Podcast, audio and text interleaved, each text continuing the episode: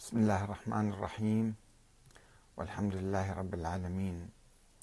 والصلاة والسلام على محمد وآله الطيبين الطاهرين. ثم السلام عليكم أيها الأخوة الكرام ورحمة الله وبركاته. ومرحبا بكم في حوار حول خصخصة الكهرباء وسائر مرافق الدولة العراقية.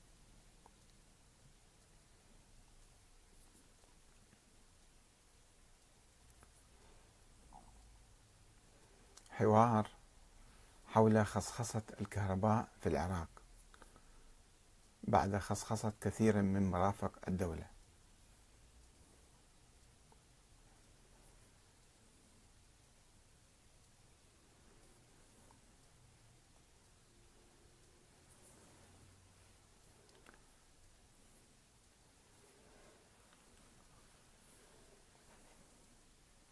ماذا تبقى من الدولة العراقية والوطن الواحد؟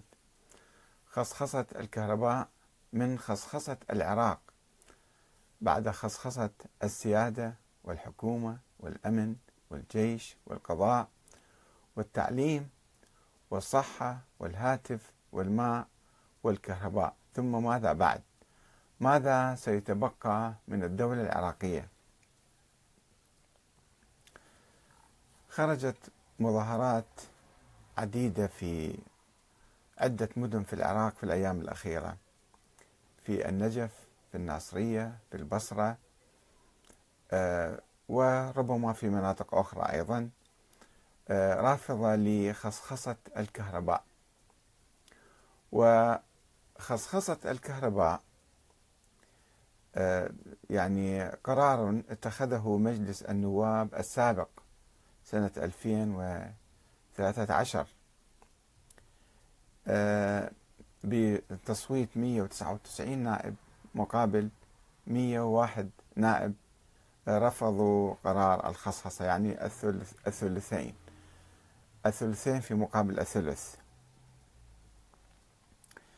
وجاء قرار الخصخصة بعد فشل آه، وزارة الكهرباء في توفير الكهرباء الوطني أو الحكومي للمواطنين واضطرار الناس منذ آه، سقوط النظام السابق للاعتماد على المولدات الاشتراك في المولدات. المولدات المحلية ودفع أجور توازي أو ربما أكثر من آه، الأجور التي يدفعها المواطن للحكومة. وهذه خصخصة موجودة عمليا. يعني المولدات هي شركات خاصة تقوم بتوفير هذه الخدمة للمواطنين آه، في مقابل أجور تأخذها تزيد أو ترتفع حسب توفر الكهرباء الوطنية. ولكن الحكومة والبرلمان العراقي اتخذ قرارا بخصخصة حتى يعني التوليد أيضا.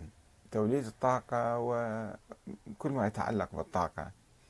للمواطنين للشركات الداخلية في العراق والشركات الأجنبية حتى ربما المستثمرين الأجانب يستطيعون يدخلون في الاستثمار. الاستثمار في مجال الطاقة وبناء محطات مثلا وما إلى ذلك. وقد أثار منذ أن أقر مجلس النواب هذا القرار آه، ثار جدل حول هذا الموضوع أنه الخصخصة يعني آه، سوف تحل مشكلة الكهرباء أو بالعكس سوف تزيد وترهق المواطنين لأن الحكومة ستتخلى مثلا عن واجباتها وعن إشرافها وعن قيامها بهذا الدور الوطني الكبير لتعطيه للشركات. والشركات آه، تحاول أن تستثمر وأن تستفيد وأن تربح. فسوف إذا تضغط على المواطنين لكي آه، تأخذ منهم جباية أكثر. لكن الحكومة تقول وبعد تجارب الخصخصة في زيونة في بغداد وفي بعض المدن الأخرى أنه لا الحكومة سوف تبقى مشرفة. مشرفة على آه، عملية التسعير تسعير تبقى يعني أسعار رسمية. إنما الشركات التي تساهم مع الحكومة سواء في التوليد اللي حتى الآن ما بدأت إنما الآن بدأت الجباية الخصخصة في الجباية. في جباية الأموال من الناس بوضع مثلا آه، عدادات ذكية أو حسب التقدير أنه يقسمون الناس إلى ثلاث أقسام آه، الفقراء والمتوسطين والأغنياء حسب الأدوات الكهربائية الموجودة في كل بيت. آه، الفقير مثلا يدفع سعر معين منخفض وإذا استخدم يعني أجهزة عديدة وكثيرة آه، وكان حالته متوسطة فيدفع سعر أعلى. والغني اللي يستخدم طاقة أكثر وأكثر عنده بيت كبير وعنده يعني استخدامات كثيرة للطاقة يدفع أجورا أعلى. في ثلاث ثلاث أسعار موجودة حسب أسعار تصاعدية يعني حسب استهلاك الطاقة. آه، الكلام حول الخصخصة يعني جدل هناك من يؤيد الخصخصة من المواطنين ومن المسؤولين وهناك من يرفض الخصخصة من المواطنين ومن المسؤولين. وخاصة المسؤولين مسؤولي المحافظات الجنوبية الذين يقولون أن الطاقة يعني آه، استخدام الطاقة في الجنوب بفعل الحرارة العالية جدا ستكون أعلى وبالتالي سيدفع المواطن العادي أسعارا عالية للكهرباء بالعكس ما يدفعه مثلا المواطن في الشمال أو المناطق اللي ما فيها حرارة مثل البصرة أو الناصرية أو العمارة. فإذا سيتضرر المواطن الجنوبي أكثر من المواطن في الوسط أو في الشمال. ولذلك آه، حتى الحكومات المحلية بعضها يعني رفض آه، الخصخصة بهذا الشكل. ولكن عموما الخصخصة في الحقيقة آه، يعني العراق عندما كان في زمن صدام قبضة صدام قوية على النظام وبالتالي رغم القصف ورغم الدمار الذي حل بالجسور والكهرباء ومرافق الدولة الأخرى استطاع صدام بقبضته الحديدية أن يعيد بناء مرافق الدولة بسرعة ويوفر الخدمات. بينما الحكومة ضعيفة الحكومة محاصصة أساسا وهي مخصخصة من الأساس آه، وبالتالي آه، كل مرافق الدولة تعرضت للضعف. ليس الكهرباء فقط الماء أيضا مخصص. الماء الناس لا يشربون من الحنفيات كما كانوا يشربون سابقا. يعني الدولة لا توفر ماء نظيفا نقيا قابلا للشرب فيضطر المواطن لشراء الماء. شراء الماء آه، عبر يعني تنكيات أو عبر آه، قناني للشرب. فهذا نوع من الخصخصة في الحقيقة. بينما سابقا كنا نشرب ماء من الحنفيه مباشرة وماء نقي وطاهر ونظيف آه، في مجالات أخرى التعليم. التعليم أيضا ضعيف لا يزال ضعيف مدارس ما موفرة وهناك مدارس أهلية سواء في محاولات يعني قليلة الآن مدارس ابتدائية أهلية أو حتى الجامعات. و اقتصاد السوق عموما اللي تبناه النظام الجديد بعد سقوط النظام الاشتراكي البعثي اقتصاد السوق آه، يقول لك إنه الدولة ما تقوم بهاي المهمات كلها تترك الناس لكي يقوموا يقوموا بها. وهي تشرف وهي تشرف. وإذا الدولة تقوم بهاي الأعمال هي الدولة ضعيفة وفاسدة فيها فساد يعني فيها فساد وفيها سرقات ونهب. هذا الفساد يؤدي إلى ضعف أداء الدولة. مثلا الكهرباء صرفت عليها الدولة مليارات. يعني أكثر من 27 أو أكثر عن 27 قبل آه، أربع خمس سنوات كان مليار. آه، الآن يمكن ضاعف السعر. ومع ذلك لم تستطع وزارة الكهرباء أن تحل المشكلة لوجود الفساد في داخلها. الوزارة تقول إحنا صار ضغط علينا كثير والناس صار عندهم طفرة في استخدام الأجهزة الكهربائية وبالتالي لم نستطع أن نواكب عملية التطوير. آه، ولكن عموما يعني سواء آه، آه، الدولة هي لا تستطيع أن تحل المشاكل أن تقوم بمهام الخدمات للناس لأنها ضعيفة وفاسدة ومنخورة بالفساد وعندما تعطي الأمور للناس أيضا يصبح هناك فساد. المستثمرين في كل المجالات سوف يستثمرون يعني يحاولون أن يجنوا آه، أموالا أكثر ويستغلوا الفقراء أكثر وبالتالي يمكن يوفروا الخدمات المختلفة إلى الأغنياء ويبقى الفقراء خارج قوس لأنهم لا يستطيعون أن يذهبوا إلى المستشفيات الخاصة مثلا ويجروا عمليات. يذهبوا المستشفيات الحكومية والمستشفيات الحكومية ضعيفة. لا تقدم الخدمات الكافية. ضعيفة جدا حتى الدواء ما متوفر فيها. لازم تروح تشتري الدواء من برا وما موجود وأيضا في سلسلة من المشاكل. التعليم. التعليم ضعيف.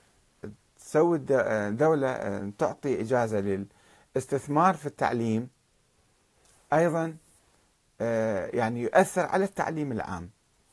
التعليم الحكومي يعني اقتصاد السوق يقول نعم نسمح بأي واحد يأسس مدرسة خاصة ولكن يجب أن تبقى الدولة قوية حتى لا تؤثر على المستوى العام للطلبة. مثلا في بريطانيا نظام رأسمالي وفي مدارس خاصة وفي مدارس حكومية ولكن المدارس الحكومية بفعلا الحكومة قوية آه، تبذل عناية فائقة لرفع مستوى المدارس الحكومية. وبالتالي الناس لا يضطرون إلى الذهاب للمدارس الخاصة. من يريد أن يذهب فليذهب ولكن من يذهب للمدارس الحكومية يستطيع الحصول على تعليم جيد يؤهله للدخول في الجامعات الجيدة أيضا. وبالتالي الفقير أيضا يصعد هنا. الفقير اللي ما عنده فلوس يصرفها في آه، المدارس الخاصة يستطيع الاعتماد على المدارس الحكومية. في بعض الدول العربية كما رأيتها أنا مثلا المغرب ولبنان وبعض البلاد الأخرى اللي يعني شفتها. الدولة ضعيفة أساسا في توفير التعليم والتعليم أكثر خاص وهذا آه، لا يستفيد منه إلا الأغنياء. الفقراء يبقون بدون تعليم أو تعليم ضعيف جدا. كذلك في لبنان في مدارس خاصة أجنبية أيضا أمريكية وكندية أو فرنسية أو كذا ولكن آه، توفر تعليم عالي.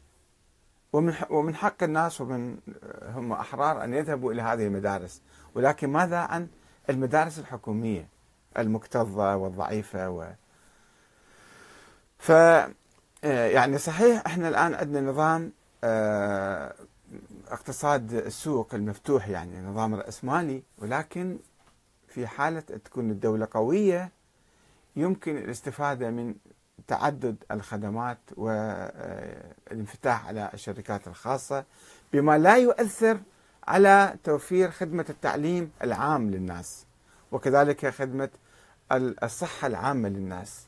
أما إذا أثر عليها المستشفيات تبقى يعني طريق للموت والمستشفيات الراقية بها مبالغ تحتاج مبالغ هائلة جدا. آه، عندنا أيضا غير الصحة والتعليم حتى القضاء. القضاء يجب أن يكون قويا والدولة تكون قوية وعندها قوانين وتحل مشاكل الناس بالقضاء. إحنا شفنا أيضا الدولة العراقية آه، ضعيفة جدا بحيث تسمح لمحاكم خارج القضاء. محاكم عشائرية اللجوء إلى المحاكم العشائرية لكي تحل مشاكل الناس. لماذا؟ لأن الحكومة تعجز عن توفير القضاء العادل والسليم والسريع لمشاكل الناس. وهذا يعني يعني انهيار الدولة في الحقيقة. انهيار الدولة وعدم يعني إذا الدولة ما توفر قضاء وما توفر تعليم وما توفر صحة وما توفر ماء وما توفر كهرباء فما هو عمل الدولة؟ يجب أن تستقيل هذه الدولة. آه، هنا يعني مشكلة الخصخصة آه، تأتي من آه، من ضعف الدولة. يعني الوجه الآخر لضعف الدولة سواء في ما توفره الدولة وفيما تتركه للمستثمرين أيضا هي مثلا الاتصالات. الاتصالات أول ما ابتدأت الاتصالات هي شركات خاصة ما كانت عند الدولة. وشركات خاصة تفرض أسعار عالية للمواطنين. وإذا قارنا أسعار ال ال ال الاتصالات الهاتف النقال يعني بشركات أخرى سواء مجاورة للعراق في الأردن مثلا أو في آه، دول أخرى شوف الناس يعني يستخدمون آه، لأن في في تنافس أيضا في تنافس و آه، وفي شركات أساسية مثلا شركة بيتي يعني الشركة البريطانية للهواتف. فالتنافس يكون في محدود وأسعار تكون معتدلة وما يعني تستهلك المواطنين أو تستغل المواطنين آه، كثيرا. لأنه ما عندنا إشراف على هذه شركات الاتصالات فهي صحيح خاصة ولكنها تنهب الناس. آه، فنعود إلى مشكلة آه، الكهرباء الآن المتفجرة في العراق حاليا. هناك جدل هناك من يقول فعلا الحكومة تعد أنه نحن ندعم حتى المواطنين ذوي الدخل المحدود في مستوى معين. 94% الطاقة تكون مدعومة من الحكومة. وإحنا يمكن نرفع السعر قليلا حتى نوفر آه، طاقة أطول وأكثر آه، من حيث الساعات. وحتى الناس يستغنوا عن المولدات.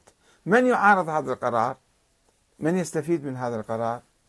هناك جدل في الحقيقة وأنا ما عندي معلومات دقيقة. أنا أحاول أسأل أسألكم وأستفيد من عندكم. وطلبت من عدد من الأخوة أن يعطوني آرائهم أي واحد كان معه أو ضد حتى آه، نستفيد من من هذا الحوار. واطلعت على عدد من المقالات آه، المدافعة عن الخصخصة والمقالات الرافضة للخصخصة ووضعتها آه، في الموقع إذا أحد يحب يطلع عليها. وفي يعني في تفاصيل كثيرة أنه آه، الآن مثلا بالجباية الآن بدأت الخصخصة في الناصرية مثلا آه، في مسألة الجباية جباية الأموال من أجل وضع عدادات ووضع كذا وإصلاح الأعطاب وتطوير الكهرباء. آه، فالناس يقولون لماذا الحكومة ما تقوم بهذه الجباية بشكل جيد؟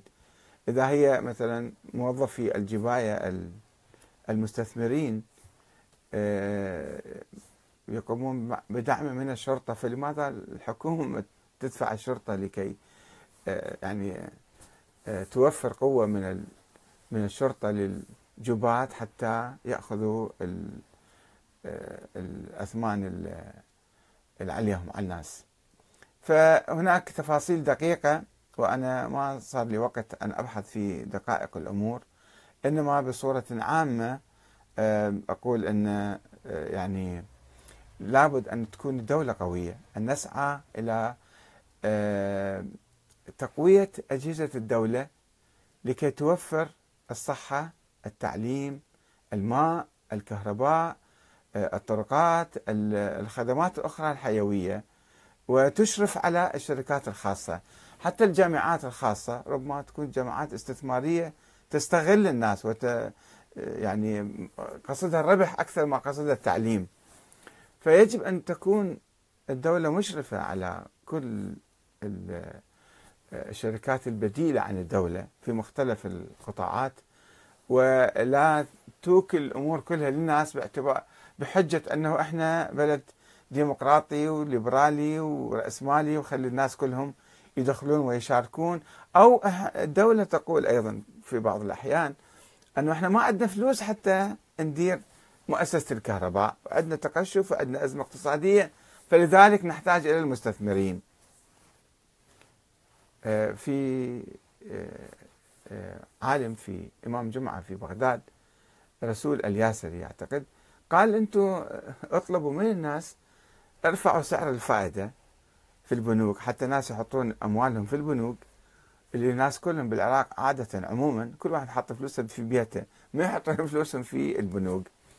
حطوا فلوسكم في خلي الناس يحطون فلوسهم بالبنوك ادفعوا ارفعوا الفائدة.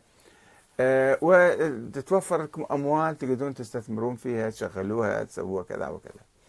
فأكو حلول عديدة يعني لتقوية العجز الموجود عند الدولة.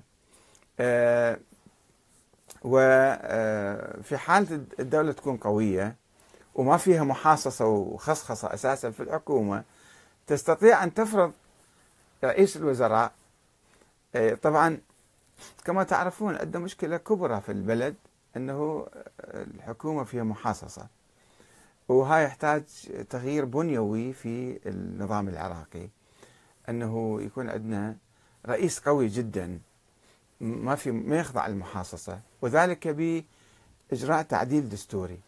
أن يكون الرئيس آه، رئيس الجمهورية منتخب من الناس منتخب مباشرة من الجماهير وهو يكون الرئيس الأقوى والأعلى.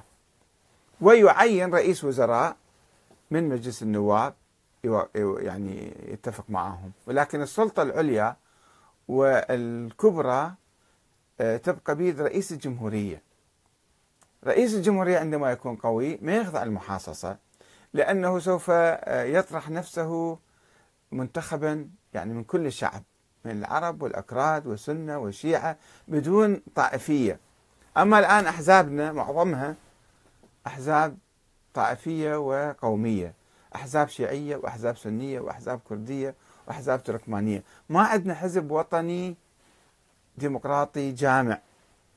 حتى هو يدعم رئيس الجمهورية ويكون رئيس الجمهورية قوي لكي يفرض يعني نفسه على البلد ويحاسب. البعض يقول نحتاج رئيس ديكتاتوري مثل صدام حسين.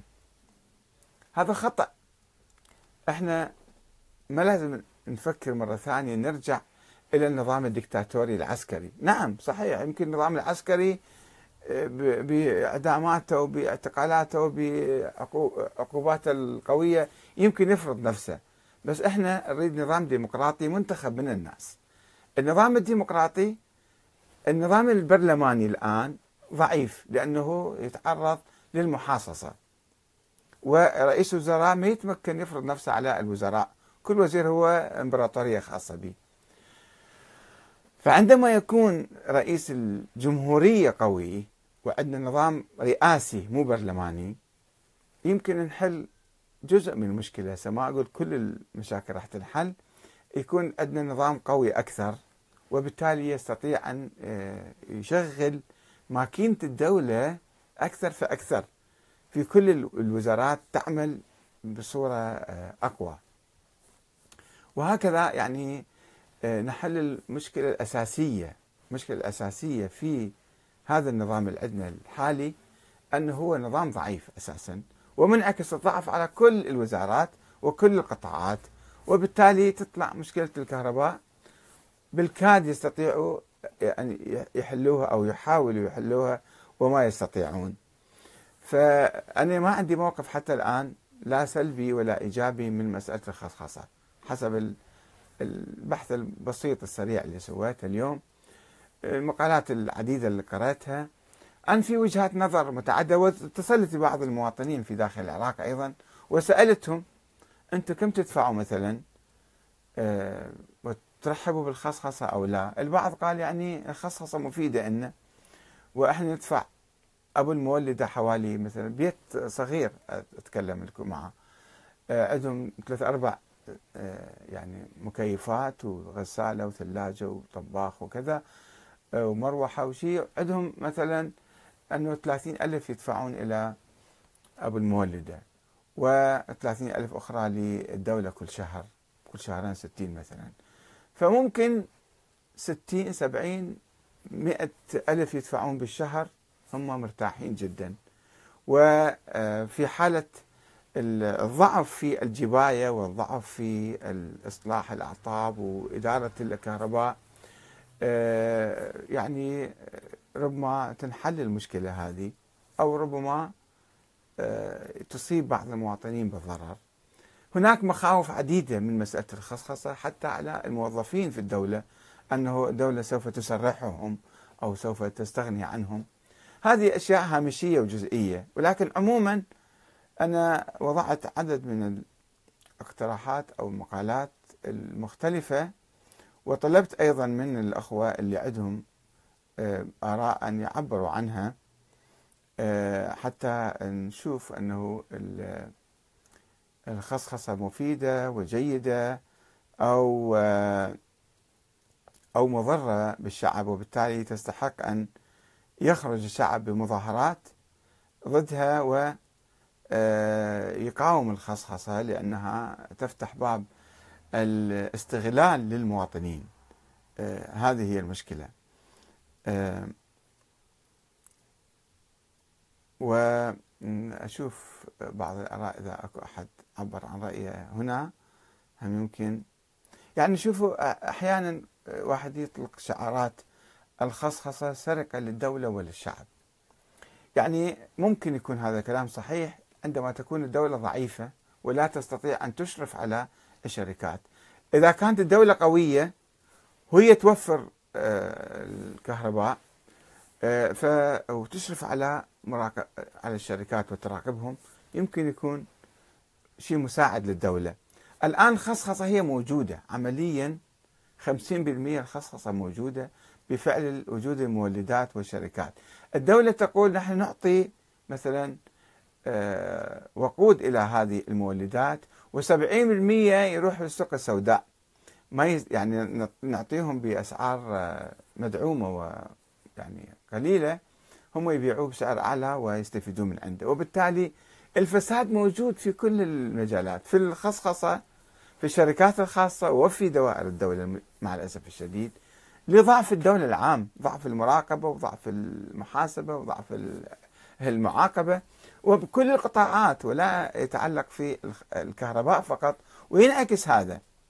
ينعكس في كل شيء. يعني عندما الأمن يكون ضعيف لا يستطيع الجابي أن يجبي الأموال المستحقة من الكهرباء وبالتالي تضعف خدمة الكهرباء. الأخ سنان الزبيدي يقول أنا أعتقد بالخصخصة ولا يوجد أي إشكال فيها. إذا كانت تحت سيطرة الحكومة أي يجب على الحكومة أن تحدد نسبة أرباح المستثمر وبهذه الطريقة تكون مفيدة. الطريقة تكون هو فعلا هذا هو المهم أنه يعني الدولة تكون فاعلة وقوية. وأساسا في بعض يعني آه، يعني في بعض النماذج القديمة أو حتى المعاصرة آه، الدولة لها دور. الدولة ما تكون هي مثلا متاجرة. مثلا افترضوا التجارة. المواد التموينية اللي كانت وزارة التجارة يعني تجيبها من برا وصار فيها فساد كما تعرفون. آه، مواد غير قابلة للاستخدام البشري آه، وفساد في يعني في التجارة. فإذا يعطون أموال للناس الناس هم يشترون من, من الأسواق يكون أفضل مما الحكومة نفسها تقوم تقوم بعملية التجارة. طبعا الخصخصة كما تعرفون حتى في وزارة الدفاع. إنه في مقاولين وفي ناس مستفيدين في أكل آه، يعني في تجهيزات الجيش كله سواء حتى الملابس. الملابس الجيش هو ما يصنع الملابس مالته. في شركات وفي خياطين هم يخيطون ويبيعون للجيش. والطعام الأجهزة حتى ربما يعني في أشياء اللوجستية العسكرية أيضا تصبح شركات في الدول الأخرى بعدنا بالعراق ما واصلين الدرجة هذه. آه، في يعني موجود فساد بالحقيقة حتى في شركة الطيران. الطعام اللي يقدم للمواطنين ليست بتلك المواصفات في يصير فساد دائما فيها. فهذه مشكلة عندنا. فإذا كان في تنافس ربما آه، التنافس أيضا هو آه، يوفر بعض التكاليف ويرخص بعض الأشياء. ما تبقى كلها بيد الدولة والدولة فاسدة. ولا تعطيها للناس والناس فاسدين أو الشركات فاسدة. لازم الدولة تكون قوية والدولة تشرف على كل القطاعات الخاصة. بالكهرباء بالماء بالتعليم بالصحة آه، في كل مجال في الحقيقة. فنعمل من أجل إذا حل المشكلة جذريا بتقوية الدولة بتغيير النظام السياسي من نظام برلماني إلى نظام رئاسي. وهذا يكون بالضغط وبتوفير أو بخلق وعي لدى الشعب ثم ينعكس على النواب والنواب يقوموا بهذا التعديل الدستوري. وحتى يكون ذلك التعديل سوف نعاني من كثير من مظاهر الضعف في الدولة العراقية. الأخ أمجد أمجد يقول المشكلة أن القطاع العام لا يمكن التعويل عليه في تقديم الخدمات. فوزارة الكهرباء خصصت لها أكثر من 40 مليار دولار آه، ولم يتم حل مشكلة الكهرباء. يجب الانتقال المدروس والدقيق نحو الخصخصة مع دعم العوائل دون خط الفقر. تحياتي لك أستاذ أحمد. وهو البعض يقول هناك تعمد في إبقاء المشاكل حتى الشعب يقتنع بالخصخصة. تعمد في الفشل هناك قوى خفية تحاول إفشال كل المشاريع وهناك من يقول لا هو الوضع فاسد وهو وضعنا كله ضعيف. آه الأخ سنان الزبيدي يقول ضعف إدارة المتابعة والمراقبة في الدولة هي السبب في فساد المجتمع. ككل وهذا بسبب عدم توجه الدولة إلى التكنولوجيا الحديثة واستخدام الكمبيوتر بشكل صحيح. هذا شيء جزئي أعتقد إنما هناك مشاكل أعمق. آه علي منير الكبيسي يقول لأن الفساد لا يريد أن تنعم بالراحة قبل أن يستفيد هو من جيبك وجيب الدولة. فعلا يعني هو الفساد وحيتان الفساد الكبيرة التي تأكل كل شيء. تحاول تخرب تخرب كل شيء عشان هي آه، بالتالي تستفيد من كل الجوانب من الدولة ومن خارج الدولة مع الأسف الشديد. الأخ علي منير أيضا يقول لماذا يأتي مستثمر ويجني المليارات بظل أن تعود لخزينة الدولة وتلك الأموال للشعب؟ أما أن تكون لمستثمر فهي ليله الخاص بهذه الحالة الشعب والدولة هم الخاسرين. عبارة شوية فيها ما أدري أخطاء إملائية ما قدرت أفهمها بصورة جيدة. أه عموما إحنا يجب أن لا نتسرع في القبول ولا بالرفض ولا ولا بد أن نحصل على معلومات دقيقة بالموضوع. يعني شفت بعض الناس يقولون من المؤيدي الخصخصة يقولون الذين يرفضون الخصخصة ليست لديهم معلومات دقيقة وتفصيلية. وربما بعض وسائل الإعلام كما رأيت أيضا في مذكرة من وزارة الكهرباء إلى تلفزيون السومرية أو أنه أنتم ذكرتوا رقم 140 ألف مثلا راح يكون ثمن الكهرباء. هو 40 وليس 140 فأنتم ذكرتوا معلومة خطأ وبالتالي خلقت جو مضاد لهذه الفكرة. فالمعلومات يجب أن ندقق ندققها تماما حتى نتأكد أن فعلا هذه أسعار عادلة أو أسعار لا. ظالمة أو طريقة غير صحيحة. يعني المهم شوفوا عندنا حالة ديمقراطية جيدة الآن. أن الشعب يفكر بمصالحه ويتخذ مواقف وأيضا يعني يدرس الأمور. ونحتاج بدون تشنج بدون اتهامات سريعة أو يعني يعني اتهامات وحكم على الناس. خلي إحنا ندرس هذه الأمور آه، أكثر فأكثر وبهدوء حتى نصل إلى القرار الصحيح.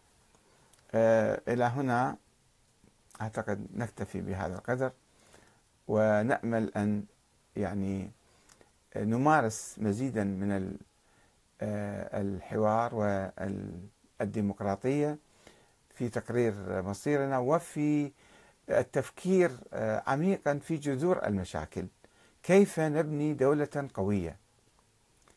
هي تهيمن وتحل المشاكل وتوفر الخدمات عندما تكون الدولة ضعيفة آه، وفيها محاصصة وفيها خصخصة فالدولة تضعف وتعجز عن آه، القيام بواجباتها ومهماتها.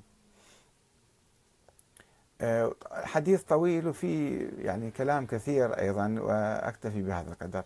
والسلام عليكم ورحمة الله وبركاته.